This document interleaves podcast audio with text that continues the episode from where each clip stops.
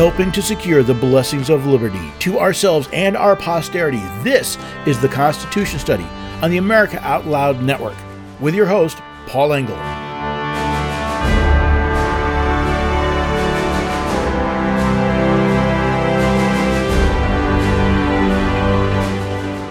We all use labels to group people together leftists versus rightists, progressives versus uh, c- conservatives, Democrats versus Republican.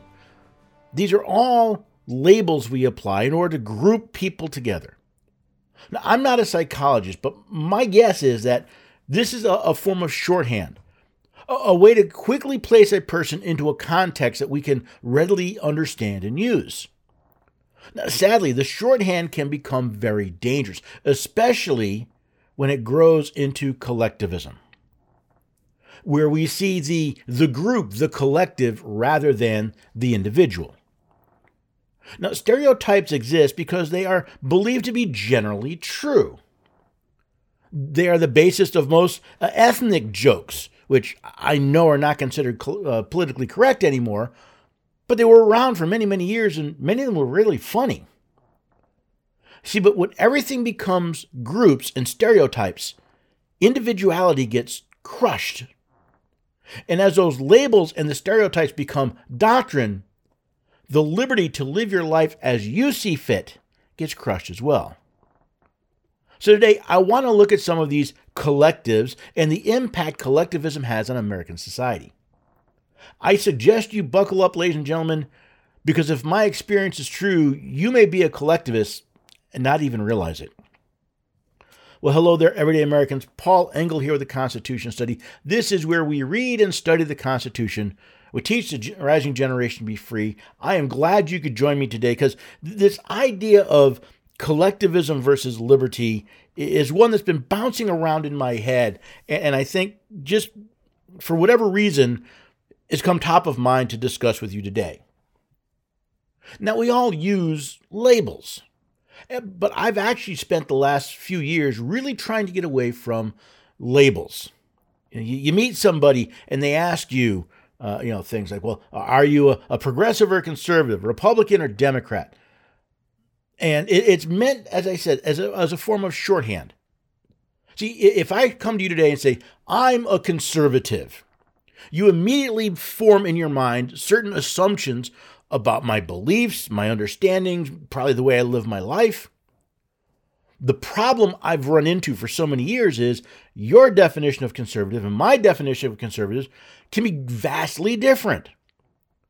The, the perfect example in my mind is this idea of a RINO, a Republican in name only.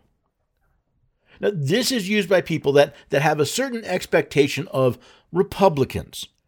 They, they see them as, as conservatively minded, and to them, that means there are certain policies and, and, and that they need to adhere to.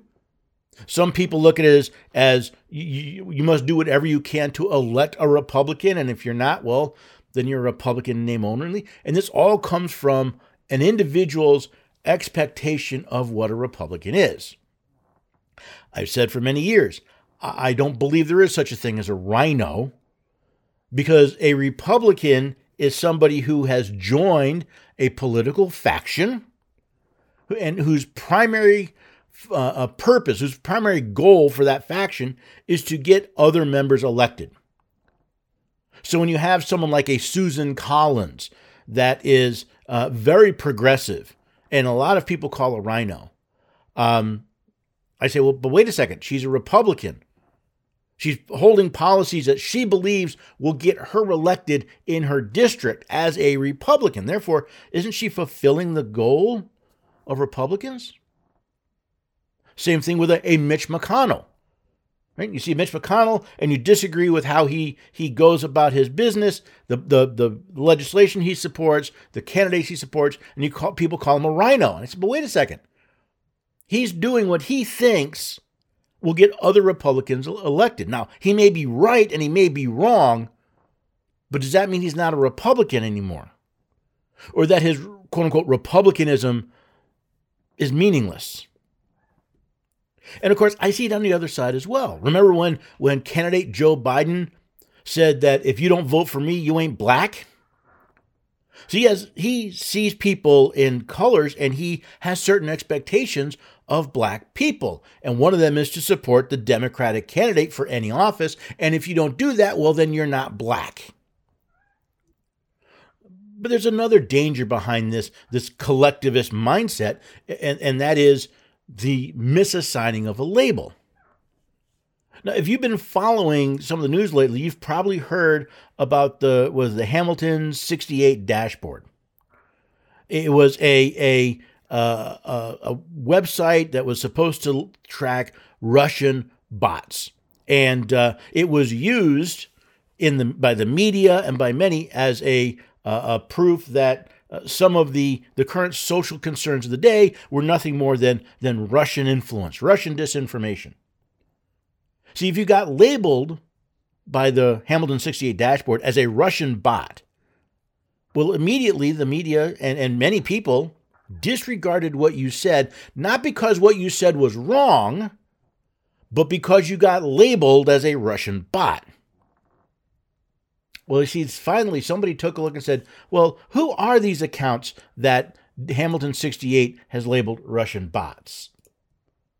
She's part of the Twitter files. Matt Taibbi uh, was looking at the, the Hamilton 68 dashboard from, from uh, Twitter, and guess what? He found the majority of the accounts that the Hamilton 68 dashboard labeled as Russian bots were actually plain old ordinary accounts. But because you were labeled as a Russian bot, people were expected to ignore what you say, to, to pretend it didn't really exist. As Elon Musk put it, this is the biggest journalism scandal scandal in a very long time. Imagine, just imagine how it would feel to have a, a completely true statement ignored because you were labeled a Russian bot even worse, because you were falsely labeled a Russian bot. Uh, and what happens when we start treating people based on their collective associations rather than their individual actions? By the way, this is the very purpose of this, this intersectionality theory that has been traveling the country that you are merely an intersection of your of the oppressed groups you are a member of. So you can be an extremely rich, you can be wealthy, you can be powerful, you can have all sorts of influence over others. But you see, if you happen to be a, a, a black homosexual, uh, um, or, or pick what other group, female, a black, a black lesbian female, well, then guess what? You are oppressed. Not because of you, but because you're a part of three groups that are labeled as oppressed groups. And it goes simply beyond intersectionality.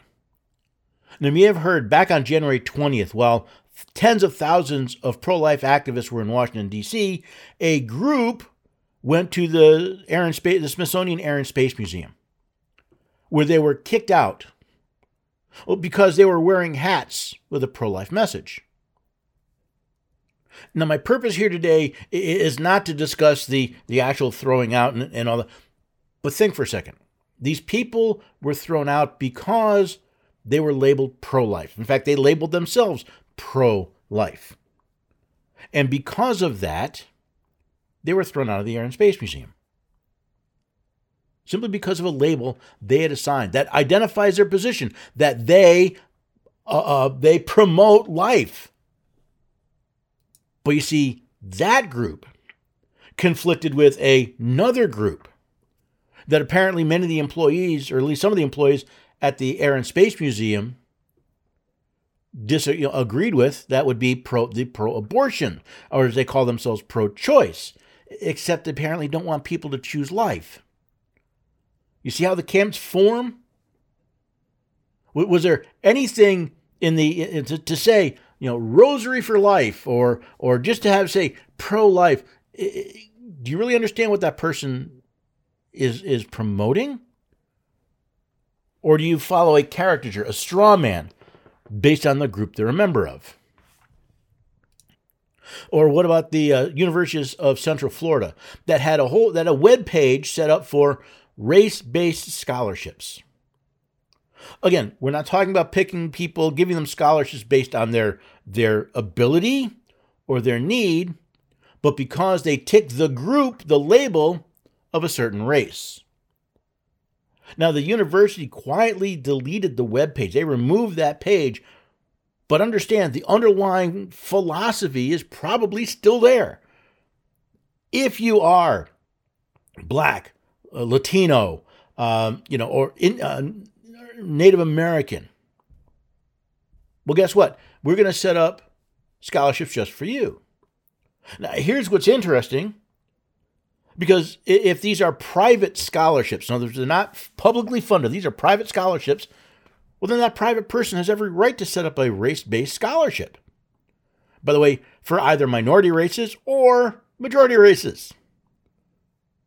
But you see, we're back to that, oh, that looks bad. Now, maybe the University of Central Florida realizes that maybe having scholarships based on race is not an image we want to put forward. That's not what we want people to think about us.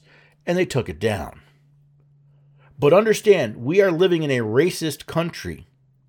Not like we did in the 1950s and 60s, where the the um, where society in, in parts of this country and governments in parts of this country oppress people because of their race. No, we are watching a a, a, a, an, academic, a, a legislative, a bureaucratic, um, and a media entity that views people based on race, that truly thinks of people only in the collective of race.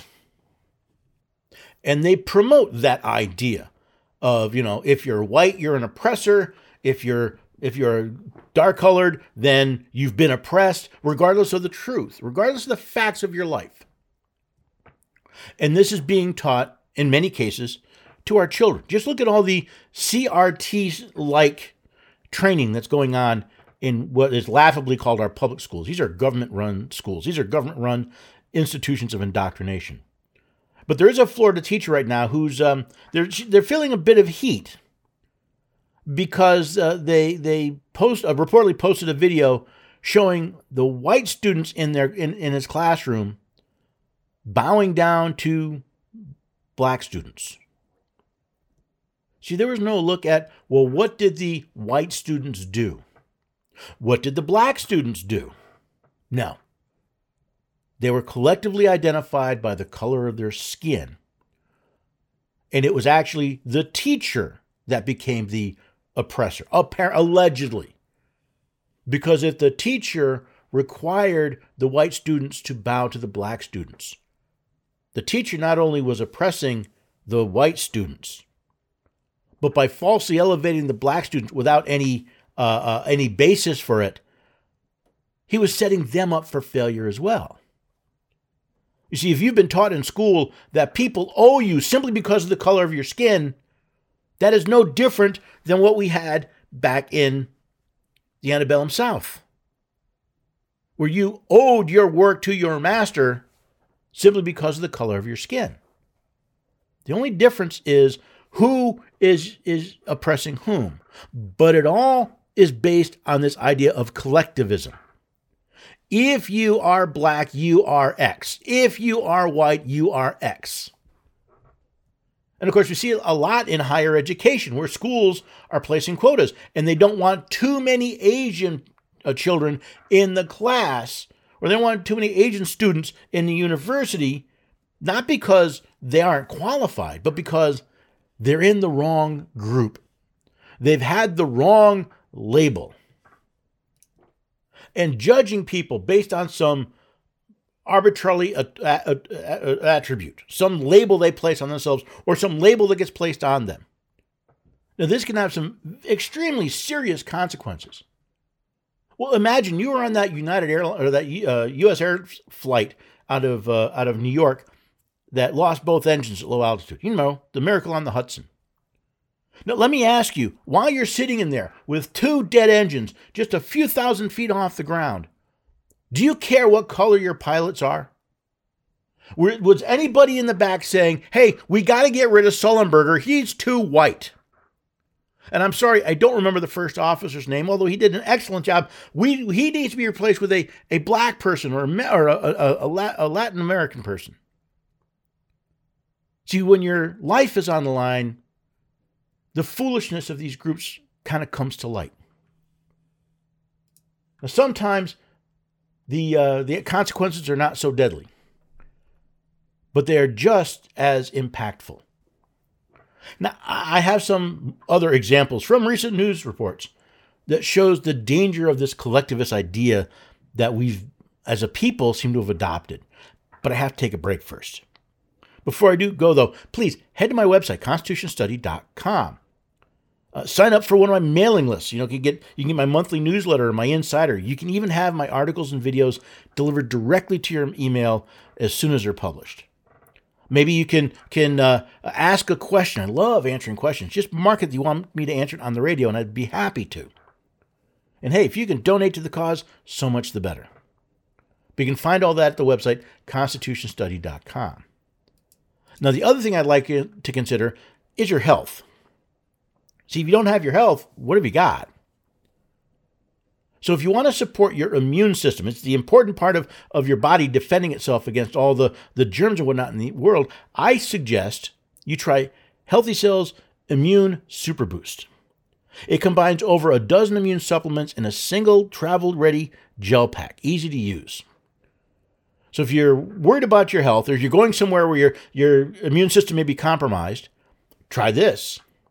Now, as an America Out Loud listener, you can get 25% off your first order of Immune Super Boost or anything from Healthy Cell. Just use the code Out Loud at checkout. So again, please go to healthycell.com, put your card together, try the Immune Super Boost or any of their products, but use that code Out Loud at checkout. It lets them know you listen to America Out Loud, and as a thank you, you get 25% off your first order.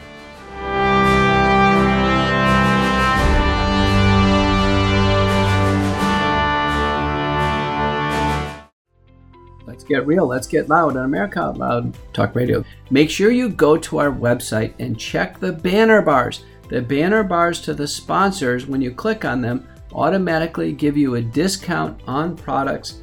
I like especially Healthy Cell REM Sleep Supplement for a great night's sleep. I took it last night. No wonder I feel so good today. Check out Healthy Cell and go to our website, banner bar to get a discount off your first purchase. Let's get real, let's get loud on America Out Loud Talk Radio.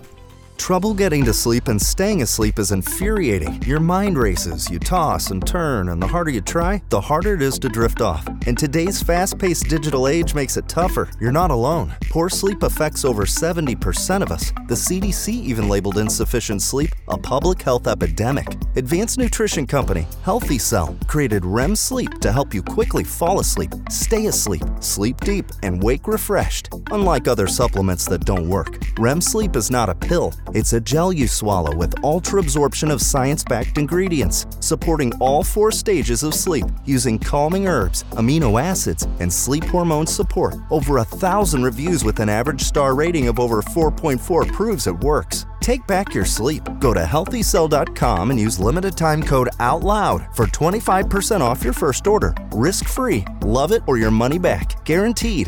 Healthycell.com code OUTLOUD. Healthycell.com code OUTLOUD. Hello, I'm Ben Marble, MD, and I founded MyFreeDoctor.com as a donation supported faith based nonprofit with a mission to save lives by delivering free doctor visits to patients in all 50 states of America. MyFreeDoctor.com treats a broad range of health concerns like COVID 19, long COVID, sinus infections, urinary tract infections, rashes, medication refills, and more. So please visit MyFreeDoctor.com where we're healing America one person at a time.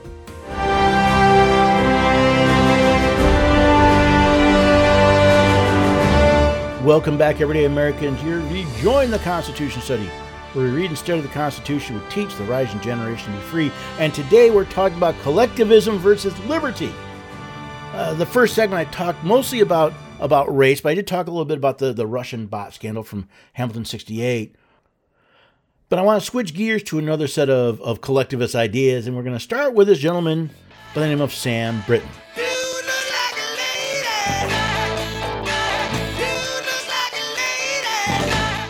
Here is a perfect example. You have a gentleman with one, probably several mental disorders. See, he claims to be gender fluid, which means he, he can't understand reality. He doesn't understand the basic biology. He's just confused and he shows it. Now, listen, he wants to wear lipstick and a skirt. Okay. But here you have a man with an obvious mental disorder, given a, a fairly high post in the federal government, and we can get away with it because we label him as gender fluid. The man is then found not once but twice is arrested for stealing women's luggage. But for most part, people say, well, that's okay. See, we've labeled him gender fluid. See, because of his label, we have to treat him differently than everybody else. Now, I don't, but society does. See, rather than treating the obvious, the, the apparent mental disorder. We label him as gender fluid, and then people are willing to let him get away with things. He is arrested. He's accused of being a thief. Now, as I understand it, he did leave his job eventually. He wasn't. I don't believe he was fired. Or what about, what about this example out of uh, Los Angeles? Now, this one, if I get this goofed up because it's confusing as all get out. There's a man by the name of Hannah Tubbs.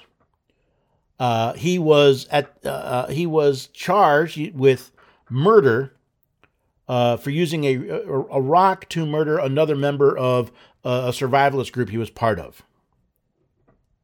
But you see, the, the lead prosecutor is accused of misgendering Mr. H- Mr. Tubbs. And for that, the LA District Attorney has suspended the lead prosecutor.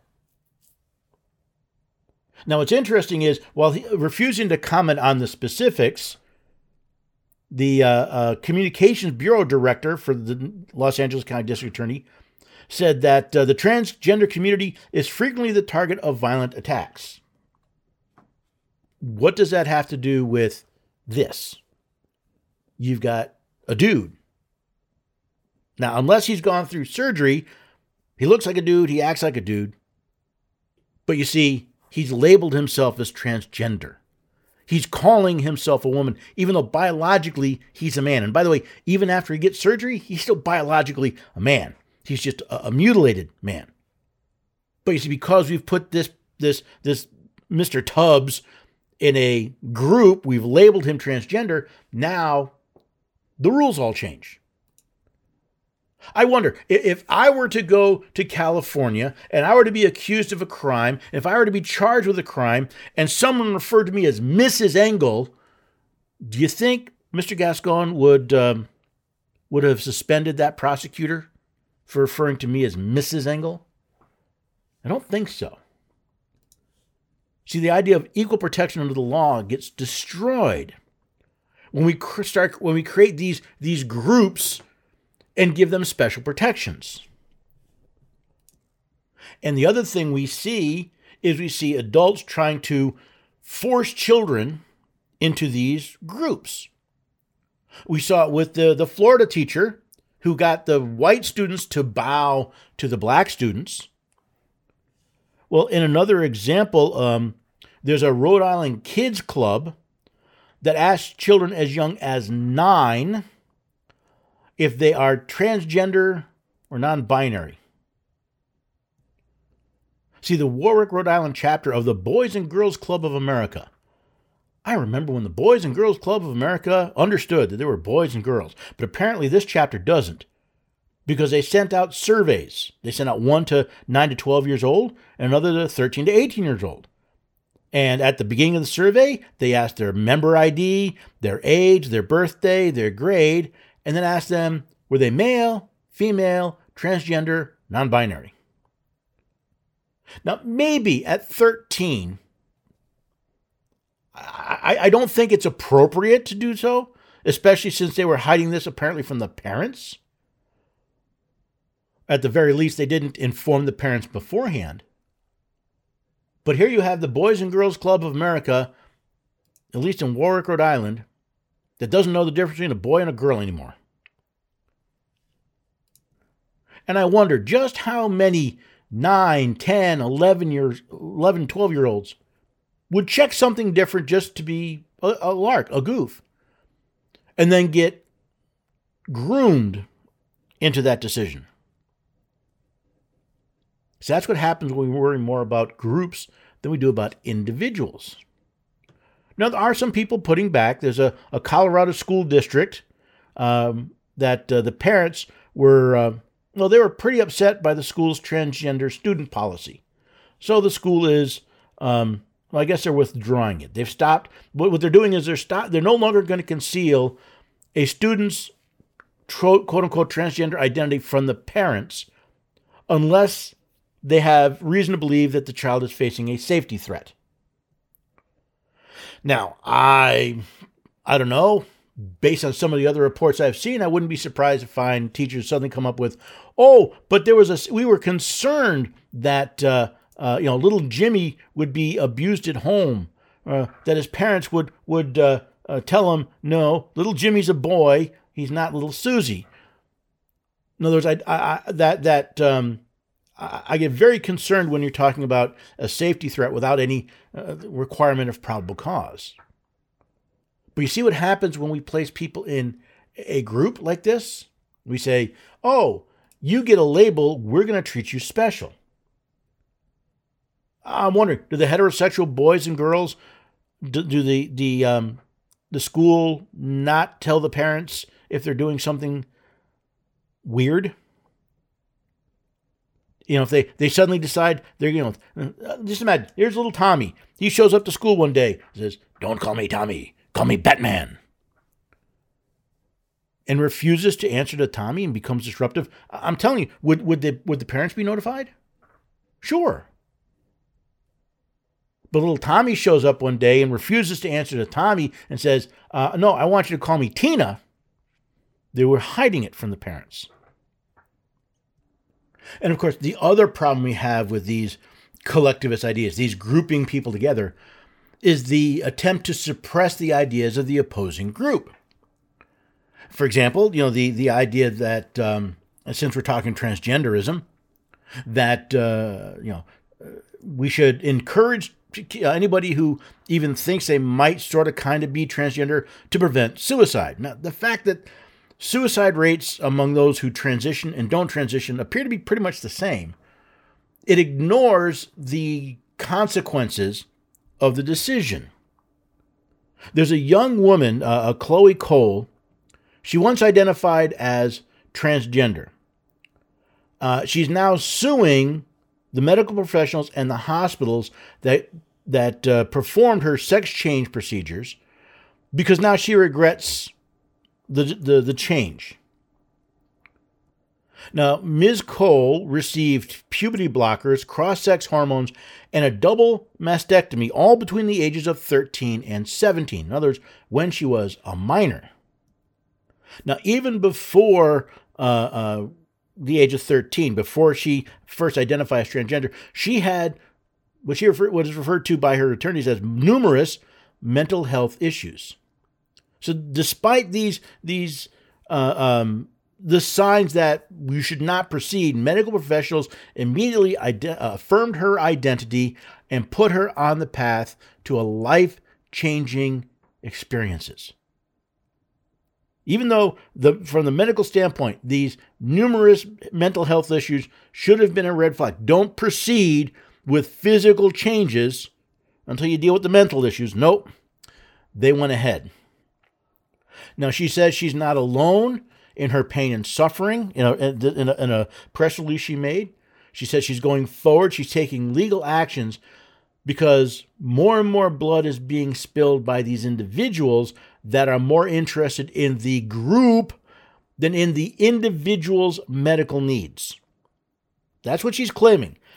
If she showed up at 13 with numerous medical or mental issues, if you look at the individual, you say, well, you know, maybe we should should uh, slow roll this. Maybe we should look at the mental issues first.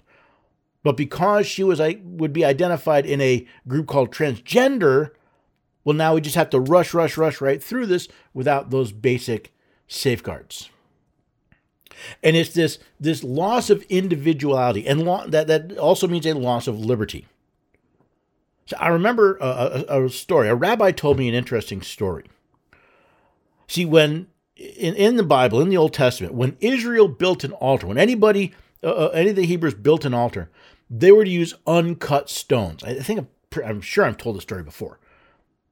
You take uncut stones and you have to you have to fit them.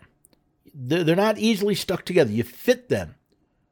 And I've again, having grown up in the Northeast, I've seen mile long dry fit, dry stack stone walls because their imperfections allow them to interlink and gain strength.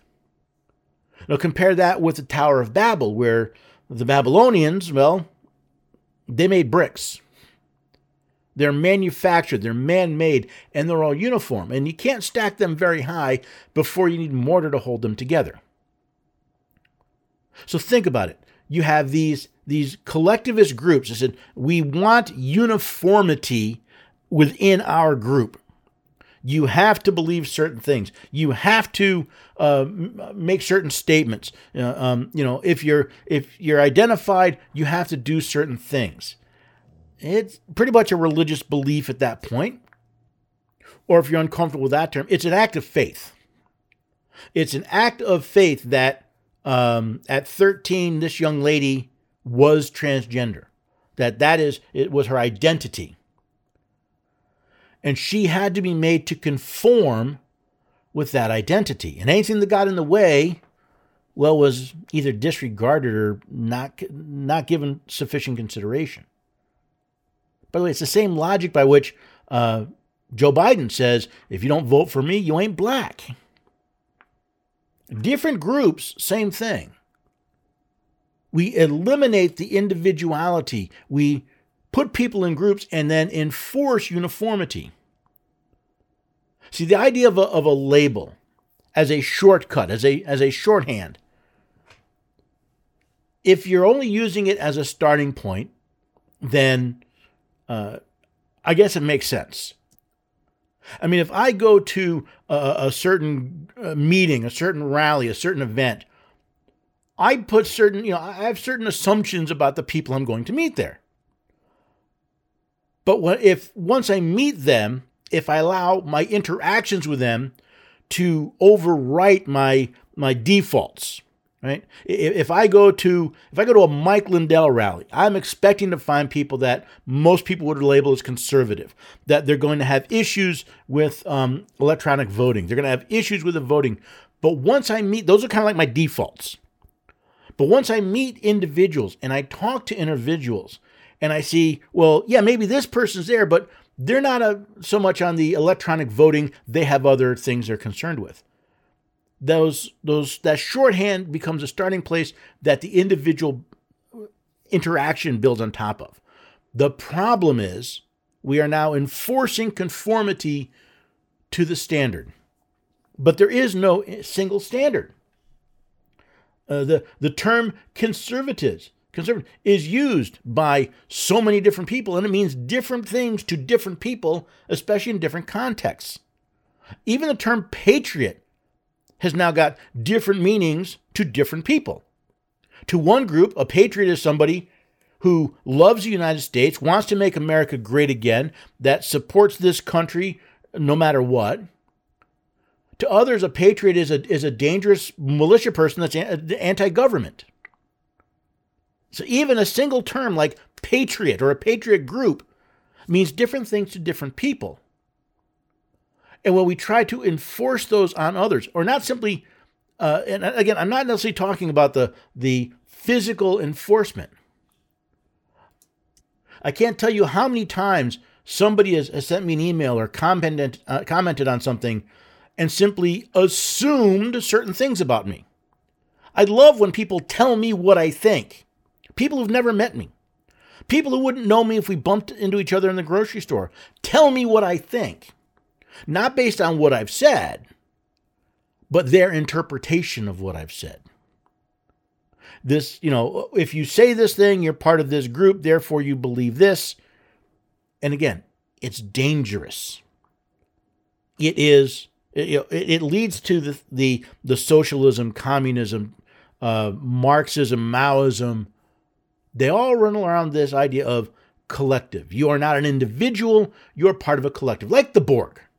You might as well. I mean, it, it's it's variations of the Borg. And if you're not a Star Trek fan, look it up on the internet. You'll see what I mean. It destroys individuality. It it it's it's used to prevent people from expressing different ideas. Oh, you're a conservative. Well, you can't say that um, uh, pe- uh, people should be able to smoke marijuana because in someone's mind, a conservative is against mar- the, the use of marijuana. Therefore, you can't be a conservative and be okay with, with legalization of marijuana.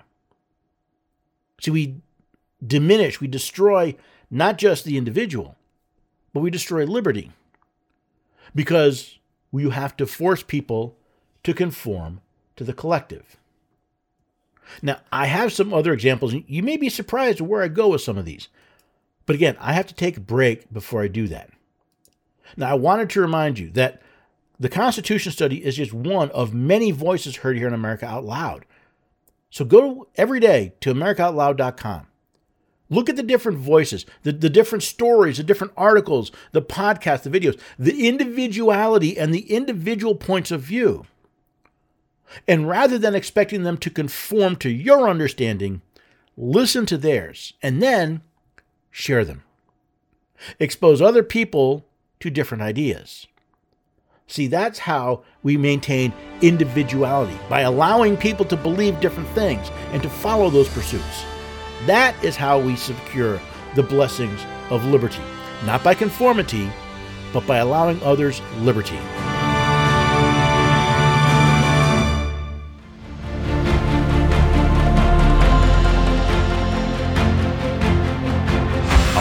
AmericaOutloud.com. If you can't find it here, you can't find it anywhere. We are the pulse and voice of everyday American thought working hard to earn your trust for seven incredible years and counting.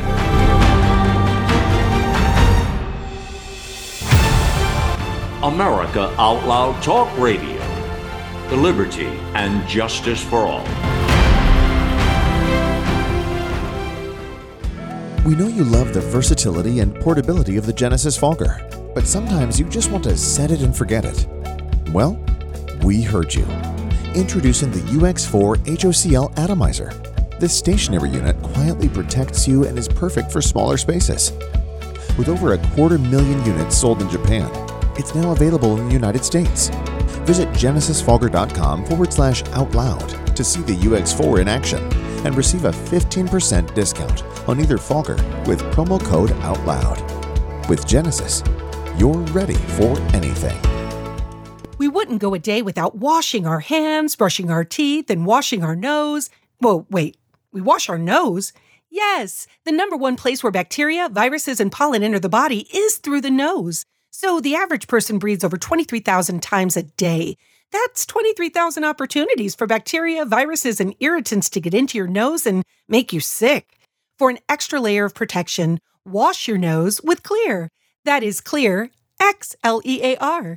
Xlear's drug free nasal spray features xylitol, an ingredient proven to block adhesion of many nasty bacteria and viruses and effectively clean, not just rinse like a saline, but wash your nose. Xlear nasal spray quickly alleviates congestion, opens your airway, and ensures your body's natural defenses are strong. Read the research studies for yourself at xlear.com. That's X L E A R.com. Protect yourself from the pathogens and junk you breathe. Pick up a bottle for you and your family today.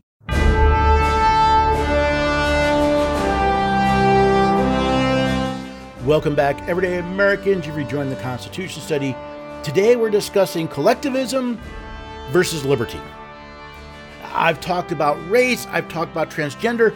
I'm going to go after now the vaccines, and I'm going to give you what I think is an excellent example not only of this collectivist idea and the dangers of it, but what happens to someone when they get slapped upside the head with it? I'm taking audio from uh, uh, Alan Dershowitz, who back in 2020 said, let me put it very clearly you have no constitutional right to endanger the public and spread a disease, even if you disagree. You have no right not to be vaccinated. You have no right not to wear a mask.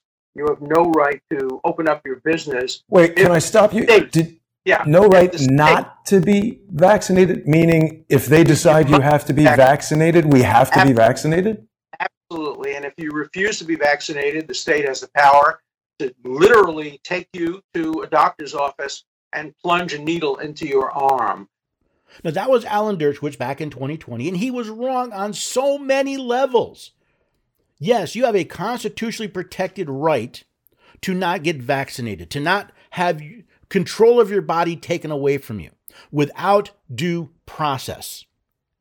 Now, part of the problem is uh, Mr. Dershowitz was misinformed. This, by the way, is what happens when you take a, a constitutional lawyer's point of view, when you study constitutional law rather than the Constitution itself. See, the assumption was, oh, well, this is a deadly disease that everybody's getting and dying from. That, that simply walking around asymptomatically meant you were killing people. That has been proven to be false. It also assumed that the he said, well, as long as the vaccine was designed to present the spread, to prevent the spread, just because it's designed a certain way doesn't mean it works. And by the way, if any government official, any government official shows up and tries to drag me to a doctor's office to plunge a needle in my arm, they are going to be met with the end of a gun. Because they are an imminent threat to my, my health and my safety, my life. There is no conscience. But again, we have this collectivist idea. We get collectivist information. We don't we aren't exposed to contradictory ideas because it doesn't meet the collectivist narrative and you have a, a prominent lawyer who studied constitutional law rather than the supreme law of the land lying or I should just say lying. He believes this. He he was wrong. Not even close.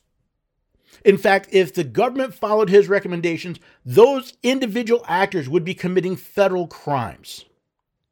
Now compare that collectivist idea in 2020 to Alan Dershowitz in 2023. I, I don't believe in mandatory vaccination uh, now. I, what I said was if the, there came a time when we had a, a real pandemic that was killing people and there was a perfect vaccine, um, that there would be no constitutional right for somebody to say, no, I'm, I'm going to spread the disease I'm going to be typhoid Mary the government, under a Supreme Court decision in 1905, would have the power to compel vaccination. We're not even close to that situation today, so I'm not in favor of compelled vaccination at all today. So, oh, well, if we had a real pandemic, oh, so now COVID 19 was a pandemic. Oh, okay. And we had a, a perfect vaccine. You didn't say anything about a perfect vaccine before, Mr. Dershowitz. You claimed simply designing it to, to, to protect. You said nothing about probable cause. You said nothing about having to show that that person was actually a danger. And in fact, that 1905 case, I'm drawing a blank on the on the, the, the name of the case, but if memory serves, it said the state of Massachusetts could require a vaccine or a fine, a five dollar fine for someone who had probable cause that had been infected with smallpox, not a blanket that Mr. Dershowitz is talking about. But now he says, oh, now I don't believe in mandatory vaccination. What changed between 2020 and 2023? Um, I've had the Pfizer, uh, all of them, plus the booster. Uh, and tragically, after years of not having um, uh, COVID, um, uh, I came back from a trip, a long airplane ride, and went to a Christmas party, which I probably shouldn't have. Wore a mask and did get did get COVID and had a pretty bad case of it for three weeks. So now, Mr. Dershowitz, after having a law enforcement officer drag you, drag someone to a doctor's office, forcibly inject them with an experimental treatment in violation of law, in violation of medical ethics, in violation of all convention. When we find out it doesn't work, oh, now it's not mandatory. This is the problem with the collectivist, the group think by ignoring things like due process and probable cause.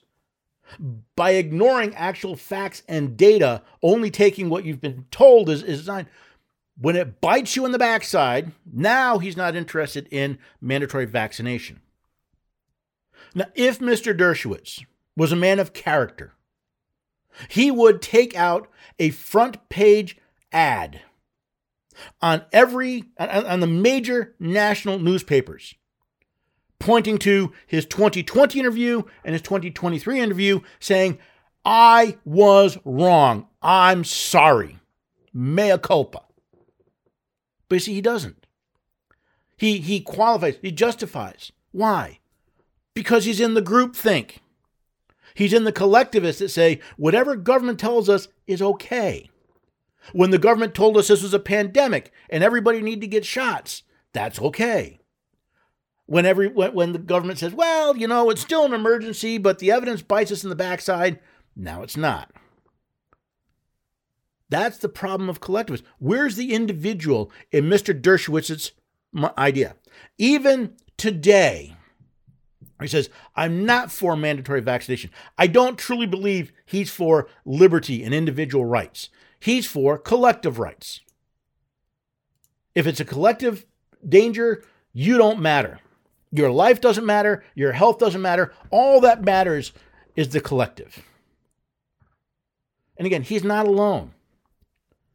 States across the country are doing what Connecticut is considering and that is passing legislation to allow children as young as 12 to get vaccines without parental consent. To take a child that has neither the life experience nor the, the concept of a lifelong impact to decide such mental such, such health issues separate from the parents to detach them from the parents see there's a collective you can't have a parent with an individual idea. You must be part of the collective. So we're going to take them and we're going to take them away from their parents and put them into the collective of the school, the government school. We're going to indoctrinate them in brainwashing with you have to do what the government says, regardless of whether it's legal or not. And then we're going to say, forget talking to your parents. You make a decision about putting stuff in your body that will have a lifelong impact. And again, I'm not simply talking about COVID, these are any vaccines. Does a child understand whether or not they've had bad reactions to previous vaccines? Do you, do you expect a 12 year old to go, I'm sorry, but you know, when I was an infant, I had a bad reaction to these to a certain vaccine, therefore I shouldn't take this one. No. See, this is we're going to separate the child from an individual caring parent or pair of parents and we're going to put them in the collective, the Borg collective that government has become. And then once we've indoctrinated with the idea of, well, if the government says so, you better do it. How do we do that? guess what? What's the first thing you're taught in public school? If you want to say something, raise your hand. You got to go to the bathroom, raise your hand. You have a question, raise your hand. Want to answer a question, raise your hand. Wait until government gives you, the government actor gives you permission. And again, this is not a new phenomenon. You weren't allowed to choose uh, uh, uh your own health care plan, how you pay for your health care, what's in the plan. You're not allowed to choose that anymore. I contend that never, in my 54 years on this earth, I have never had a free choice of healthcare options.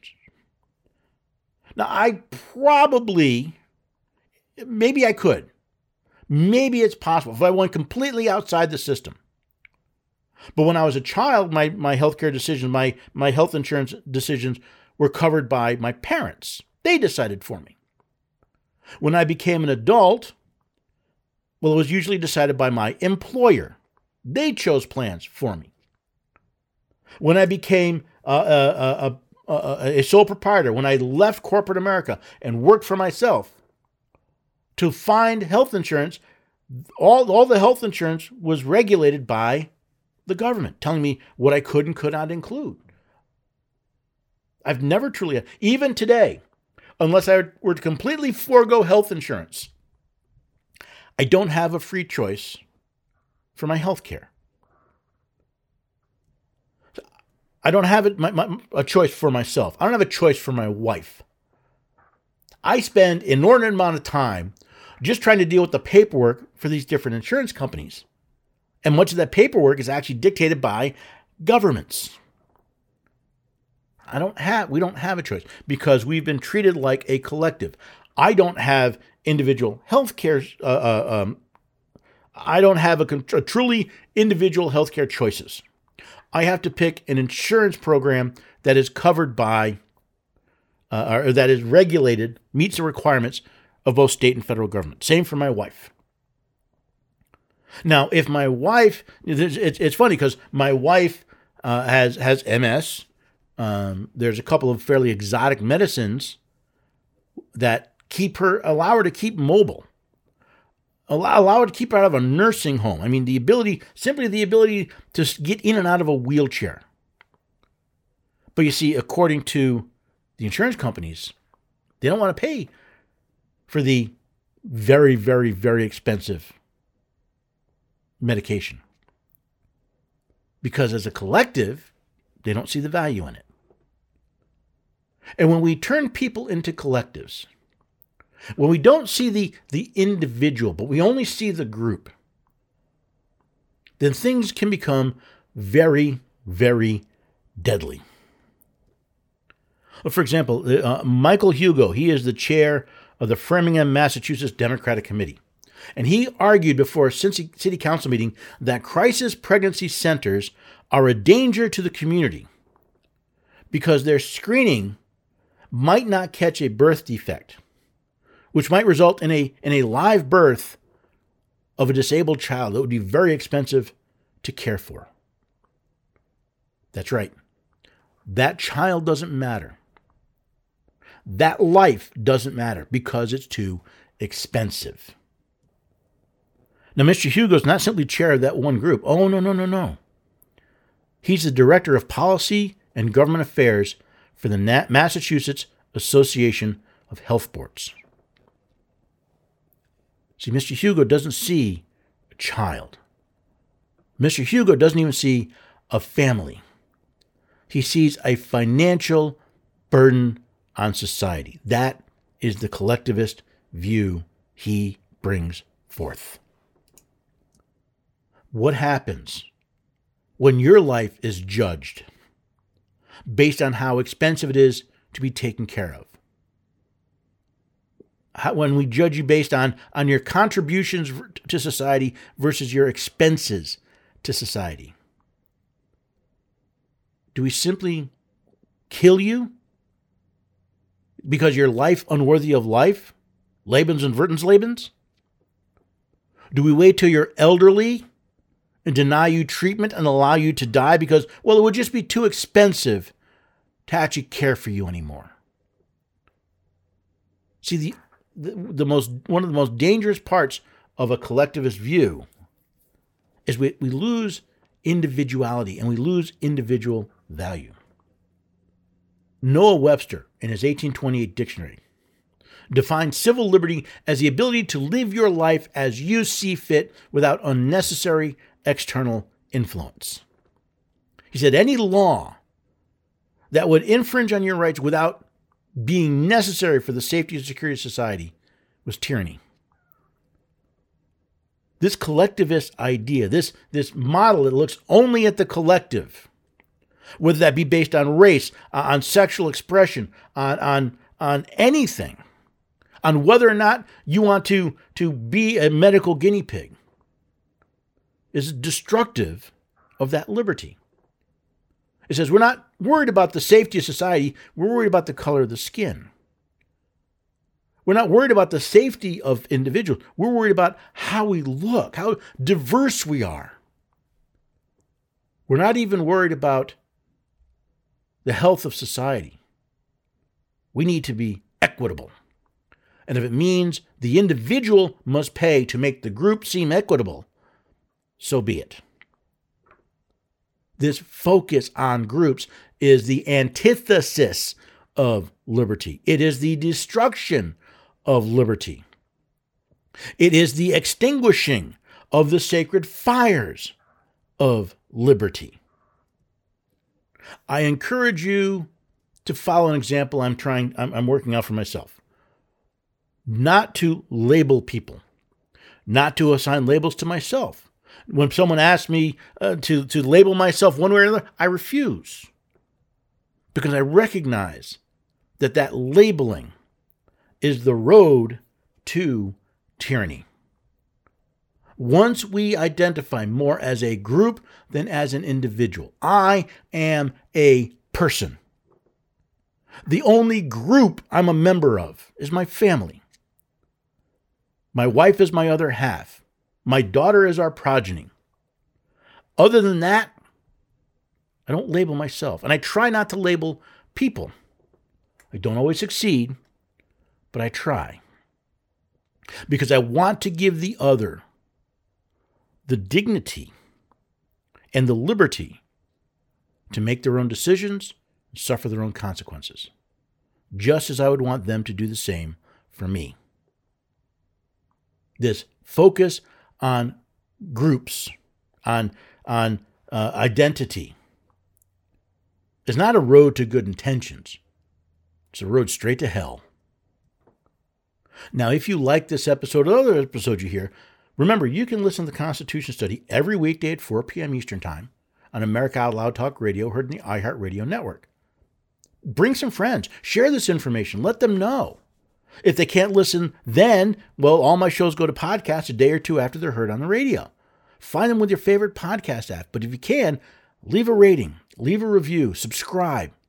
It helps other people find the Constitution Study as well. Now you can find all the links right there on the homepage at AmericaOutloud.com. But as I said, share them. Don't let America fall into the tyranny of collectivism, but spread liberty through the blessing of individuality.